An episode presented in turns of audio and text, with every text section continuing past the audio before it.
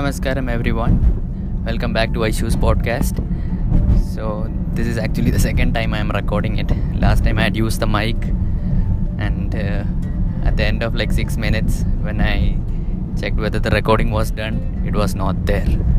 So, at such times, I would have lost my cool, but thanks to the sadhana and the practice, I was like, anyway, it was not supposed to happen. So, I'll have to do it again so this time i'm not using my mic i'm just using the mic of my mobile phone. So in this podcast i'm talking about um, how to intensify sadhana. Um, you might have seen this a lot in my post intensify your sadhana. You might have seen sadhguru talking about intensifying sadhana.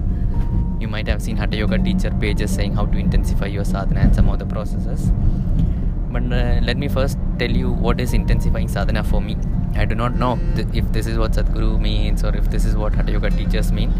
I'm just talking about what it means to me.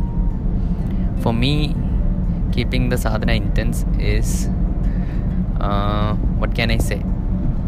Is to do it like it is the very first time that I've done it. That is when I was going through my inner engineering program. The practice hit me so hard. It was so blissful that after the seven day program, sitting for the practice was so effortless for me. I couldn't think about starting my day without doing my practices.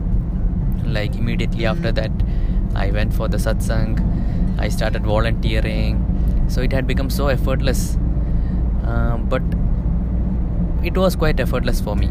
It was only when I left India and went to Qatar when there was there was no more like volunteering at uh, for the program or satsangs happening that I realized that getting up in the morning and doing the practice is becoming a struggle for me.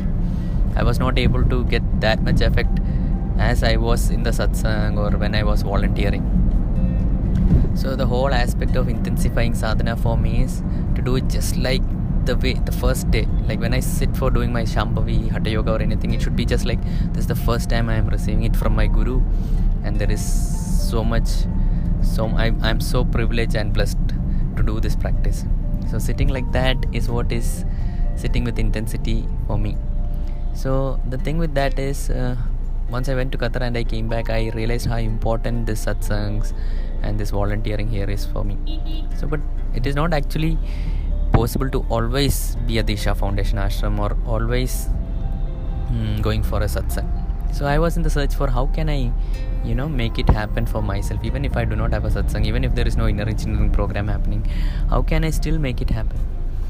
So what I realized is initially I used to go for volunteering. I used to think that Isha practice or volunteering for Isha Foundation is the only spiritual thing if my mom asked me to do something at home or if my dad asked me to go to the bank eh, for me that was not much of a spiritual thing but what i realized is as i kept volunteering and volunteering for isha activities that aspect of volunteering came into my life.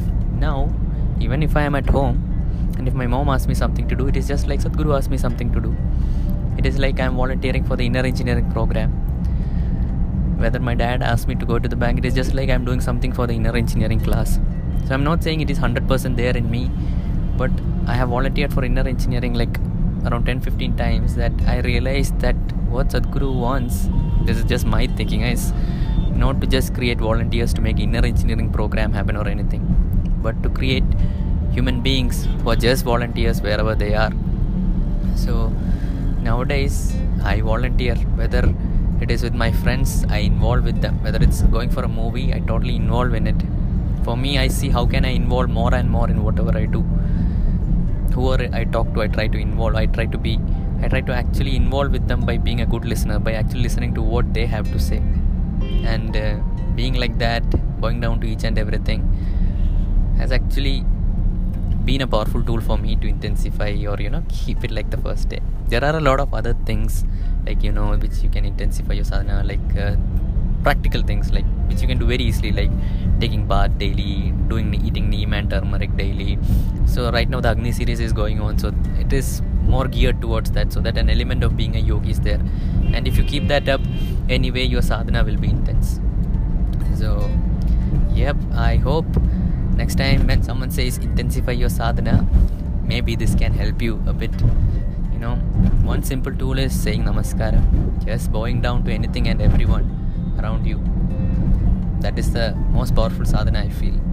When you think that you are not anything that you're a tiny speck of dust even if you disappear nothing happens for me i think like that and it automatically is a privilege that every day i wake up in the morning and i get to do shambhavi so if you can make yourself like that I think maybe you might be able to inter- intensify your sadhana. I'm not an expert in this, but this is just how I do it.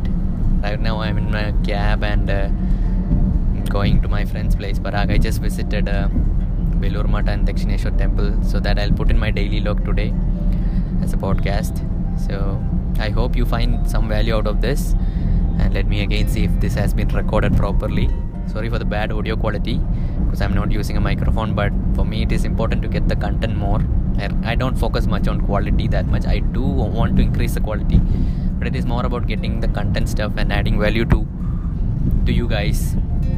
So definitely, I would also urge you to start a podcast, make a daily log every day, put pictures or whatever it is that you feel. It need not be for Sadhguru or Isha. Just whatever you feel is most needed in the world, you do for that. So hope you guys have a great day. Namaskaram.